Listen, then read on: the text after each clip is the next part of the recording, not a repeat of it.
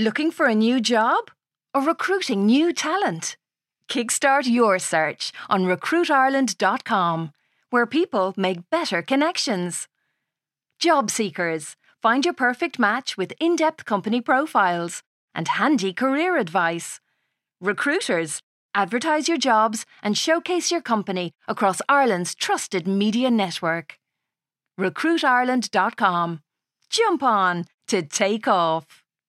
Growing Pains, i.e., Parenting Podcast, in association with Safe Food, helping you make better food choices.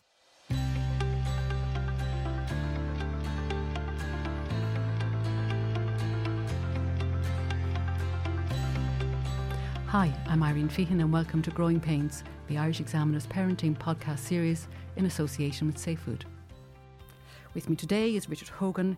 He is Clinical Director of Therapy Institute.ie, a family psychotherapist and author of the recently published and best-selling book Home is Where the Start Is.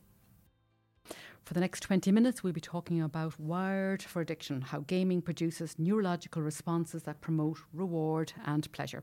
Thank you for joining us in our studio today, Richard. Good to see you, Irene. So many children play with loot boxes. These are sealed mystery boxes that can be opened through playing games or just by asking for real money. So, what impact do they have on children? Yeah, well, they're these little boxes, un- unknowable boxes that are inside games. And so the content of those, as I said, are unknowable to you, but they help you to get through the levels quicker. And so just think about that for a second an un- unknowable, desirable outcome, you know, and you're putting money on it to see what it's going to be. And then it doesn't turn out to be the thing that you want it to be, or it does turn out to be the thing you want to be.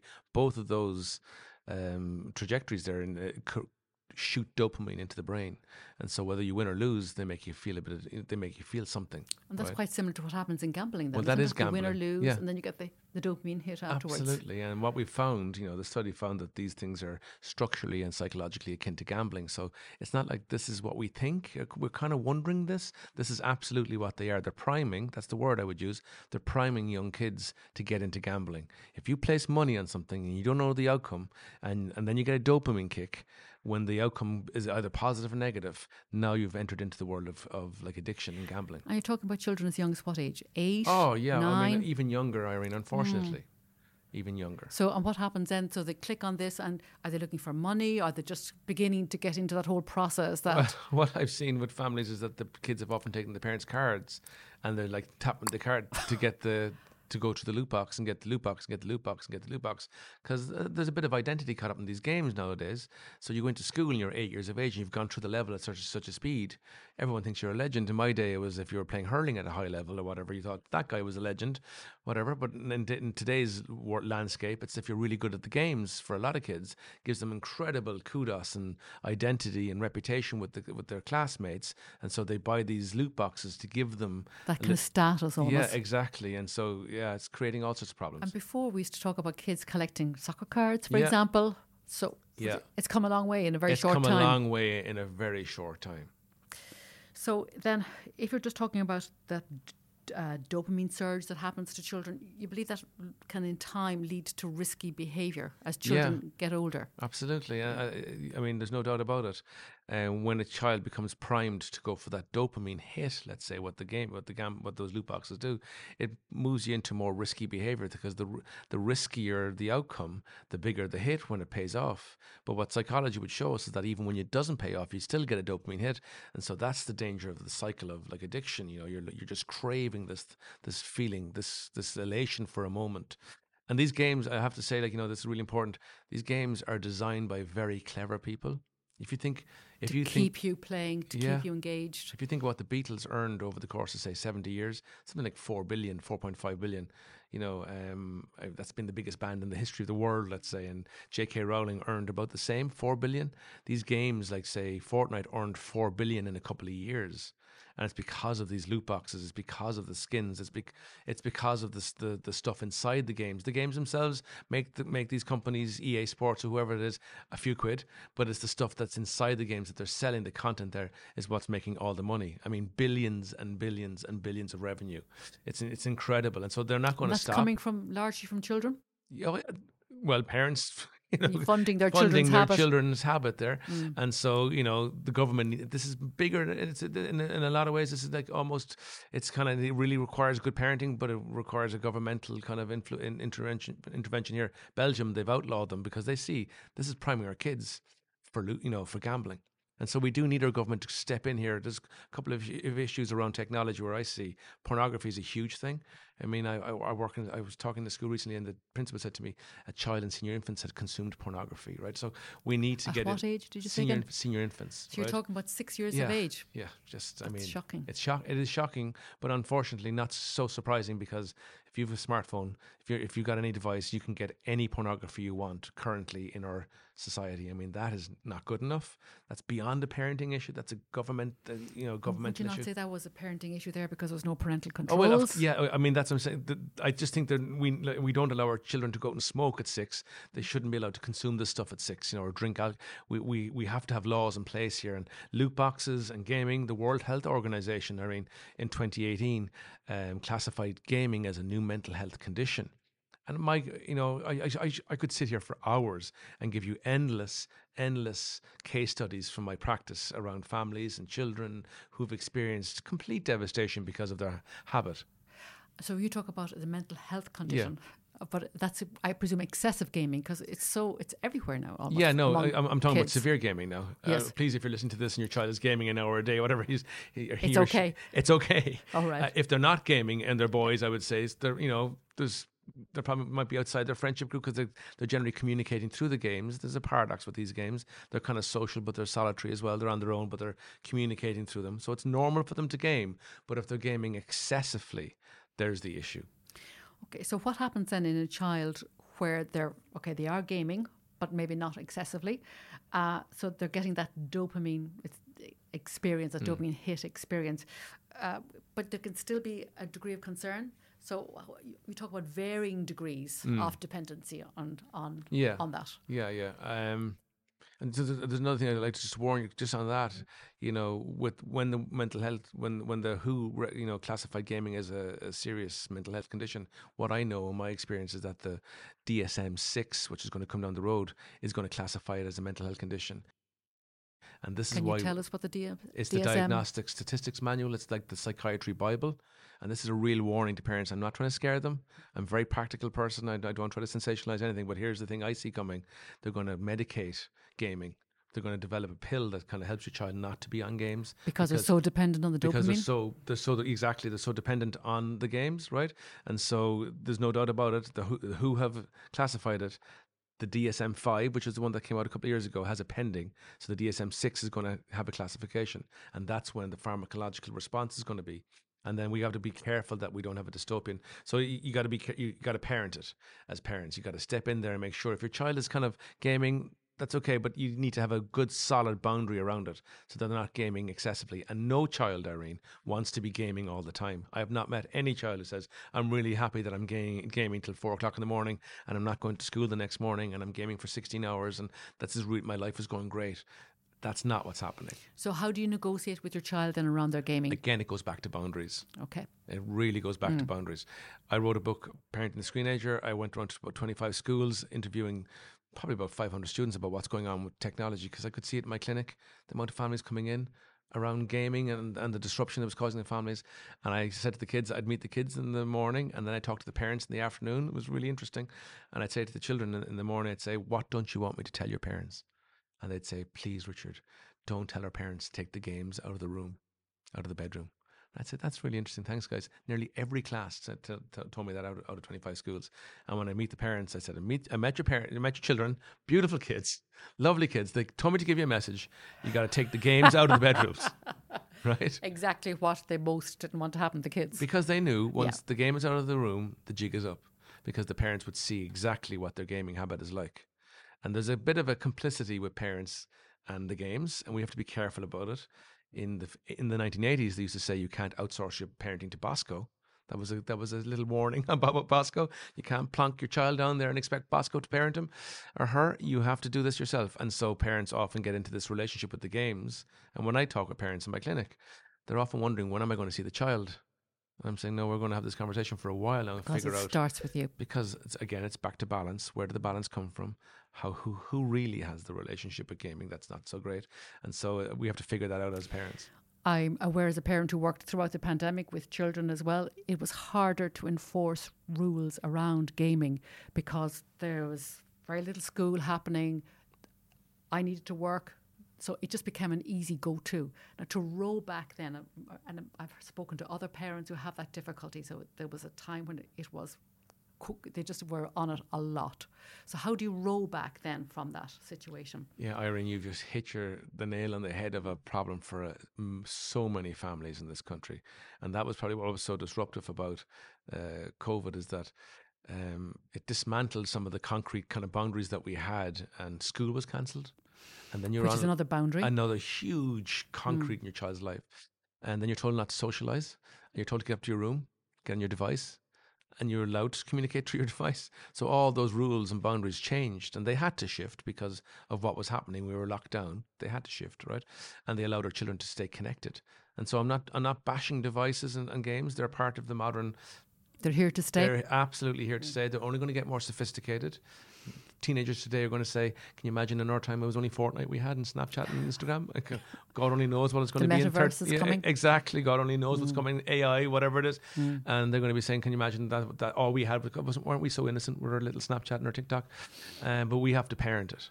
And Okay. because we feel, I think parents feel outside it. They feel like immigr- digital immigrants, and the parents, children are like Because it wasn't part of their natives. growing Yeah, up We don't, we, I didn't grow up with this stuff, and so you feel a bit outside. And often when we feel a bit outside something, we kind of like reject it or we, you know, move away from it. And I say, parents, you cannot give away your parental authority to the games because you're scared of them. Figuring them out, they're actually not that hard to figure out. And my daughter's, uh, you know, got a smartphone there for her communion. Conf- sorry, confirmation. God, communion. I get hung. Confirmation, and it was a it was a big big debate. But when I handed it to her, I laid out all the boundaries. I was like, "We'll know the passcode to this phone. We won't be checking it all the time, but we will be checking it.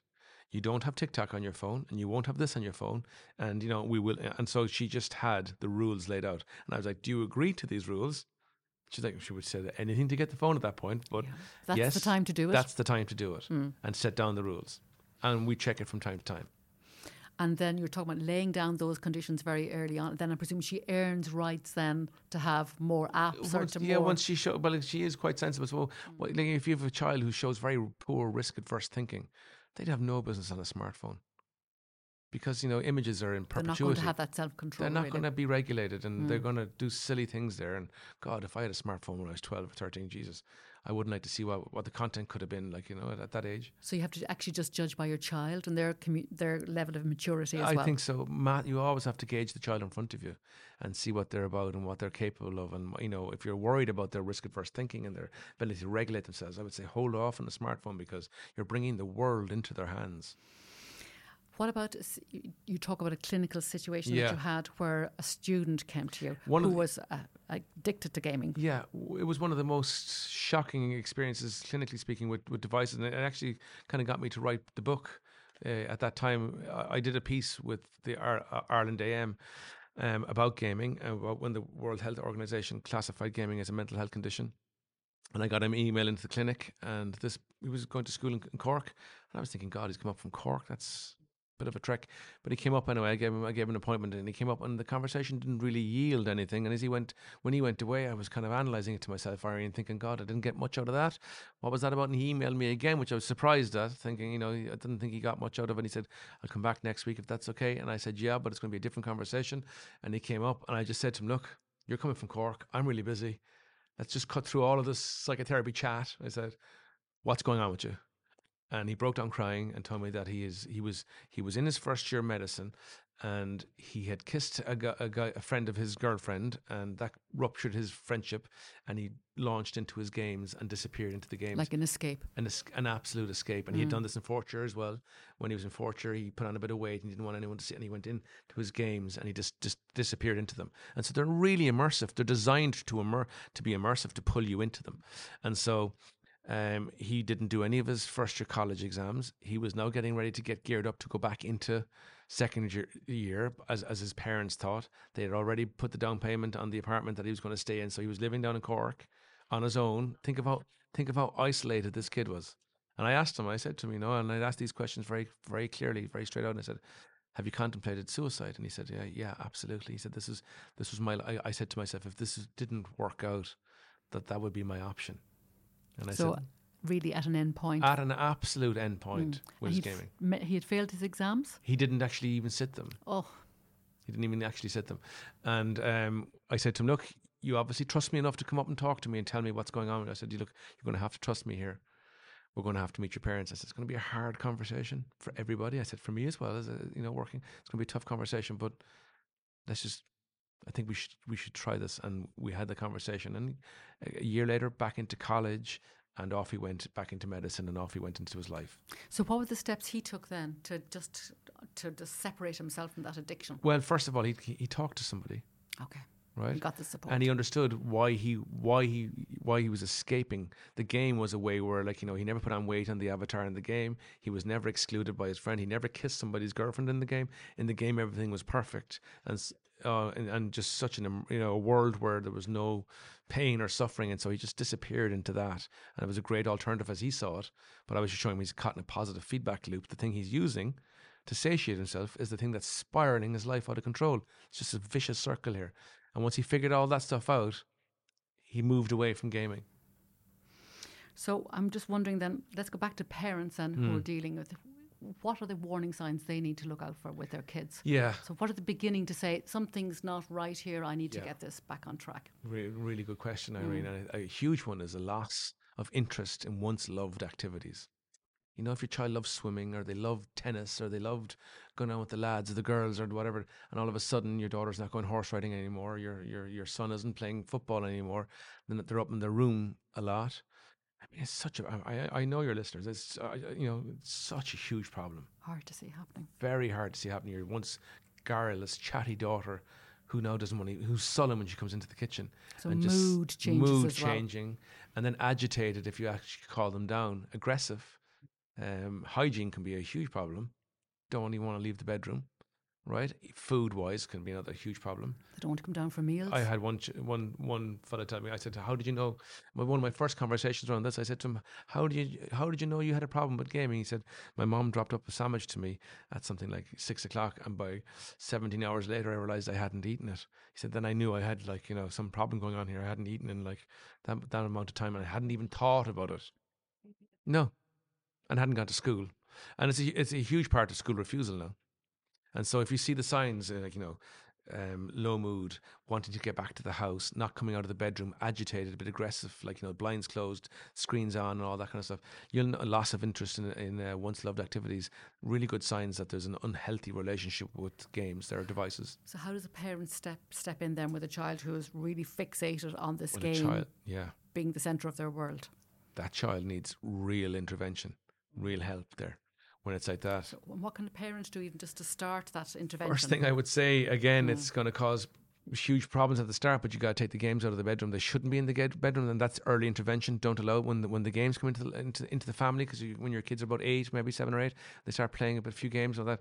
Here's the gaming room if you have that luxury, but it might be just the TV room. There's the gaming room, and you can have that for forty minutes, and that's your games, and that's it then and you got to bring that in very early. And if your child is upstairs and they're on their device all night, you know, you can't regulate as a parent, Irene because you can't turn off the electricity, for example. Well, parents, you see, they try to turn off the internet, but your child is always around hotspotting it and getting around it, and they know how to figure it out, right? They're, they're so much more astute at this stuff than you are.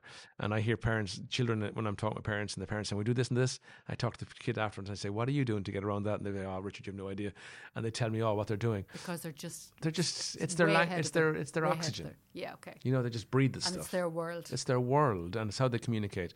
And also for teenage girls, they don't want to lose their streaks. This is a new thing. I'm sure you mightn't have heard this if you haven't got teenage girls. Haven't. Well, you know, Tell me, please, It's a Richard. huge thing. Even my own daughter said to me, we were going to holidays I recently, will I lose out in my streaks? It's like, yeah, good luck. Your phone's turned off. I just turned it off. For the holiday. What is that? a streak is like a kind of like a connection with a friend. Okay. Uh, and so you kind of like message each other back, and he's like, and, and Snapchat tells you how long you've been streaking with each other, and so it's like it could be going on for like six hundred and forty-five, whatever it is, and so you've been going on this massive streak of connecting with each other at a particular time, and this is the thing they're doing it till three or four o'clock in the morning when they go into school. It's great for your reputation. Irene was up till four o'clock last night, Yeah, wow. and she was stre- wow, Yeah. right? You know, Yeah. and that's the problem with going into school then because they're so tired. That's not strictly gaming, but it's another It's form of- devices, yeah, It's yeah, keeping your it's- yeah. child engaged, engaged, Absolutely. engaged, and finding it hard See, girl- to pull back. You know, girls aren't really gaming. It's girls are on devices on Instagram and Snapchat and TikTok. Boys are gaming, and so they're both having the same kind of impact, d- deleterious impact on their well, mental health. If it's excessive, it's fine if it's okay, but if it's excessive, it's having a very negative impact on them. And so, as parents, we just have to manage it. So talk to me a little bit more about girls then, just getting Yeah. hooked on the whole social media side of things, the Yeah. communication always being on. I really How does that aff- Jeez, I have affect girls? I have three daughters myself, and I and actually I would say the majority of my clients are probably teenage girls, to be honest. Um, and I just really feel for them, Irene. I just think never before have teenage girls have such a terrible time of it, um, because every day is like a gladiatorial contest. And I see it, and I'm in schools all the time, and they they send a picture, a, sna- an, in- a selfie of themselves, and it's like gorgeous, hon, lovely, stunning, babe. You look gorgeous, and then someone says, All about their appearance. Uh, someone says it's all superficial about their mm. appearance. I don't like your whatever it is, and then it's like devastation because they're going. It's a dopamine hit when you ta- when I take a photograph and I put it up and someone goes brilliant, Richard. You're like, oh my god, brilliant, you know. But then when someone says negative, it's going to be a very So it's that reliance on external validation, and that's where the pictures are actually because it is a picture they're looking at This and being say. judged by how you look. I, I say nothing exemplifies the modern world of a teenager than the selfie. It's all looking inward. It's looking at yourself, not even inward, but it's looking at self. There's, it's superficial. It's all about appearance, fake appearance. And then, but uh, but relating to other people in terms of how you look and Yeah. expecting them to respond to that, as opposed to I have an interesting hobby, I have interesting thoughts about this. This is who I am. I talk to my daughters about this all the time. You're far more far more important than your appearance because that's that's something that's on the outside. What's in here, you know, what's deep in there. It's so important. And what I'd always say to parents, comparison is the thief of joy, mm. and children are comparing themselves to filtered lives, and we have to help themselves. We have to help them out of that. That erroneous when they look at an image and they see someone perfect, like unblemished, and like, mm. you know, that's that's not true. Yet by heaven, I think my love is rare as any she belied with false compare. I'm like false compare is just it's just so valueless, and you need to see yourself more because, as we all know, looks fade and your appearance moves very quickly. And if you're going to pin your joy on your looks, well, that's going to be a very very cold. Suffering, transient world, and so you got to show them there's more to you than your appearance, and there's more to you than your looks, and there's more substance in you. And what you said about your hobbies and who you are and your character, that's so much more important than looking at someone eating a fantastic dinner in somewhere and looking fantastic because they got a filter on. So, if you have a top tip for parents in and around this area of children seeking a dopamine hit Yeah. and being validated, what, what would you say to parents to keep in mind? Yeah, I would say around gaming and all that, you got to keep an eye. uh, You, you got to. My top tip, I have to say, all is on all of this is take the games out of the bedroom. Yeah, you can't. just bottom line. That's bottom line. Okay. You, you can't manage it. It's too powerful. And your daughter or your son, but generally your daughter, shouldn't have her phone as her alarm clock. She'll say it's my alarm clock. You got to go get an alarm clock and say, no, there's no, we've all decided. It has to be a family effort. You can't come along and say, Irene, we're taking your phone to your bedroom. It has to be all, the family have decided we're not having devices in the bedrooms anymore. And that's where we're going to put them. And so you got an alarm clock to wake you up. Because when, it, when, it, when all the research would show, when a message comes in, a notification comes in, it's too powerful to resist. Your child would get up and check it. so, Richard Hogan, family psychotherapist, thank you very much. Thanks, Irene.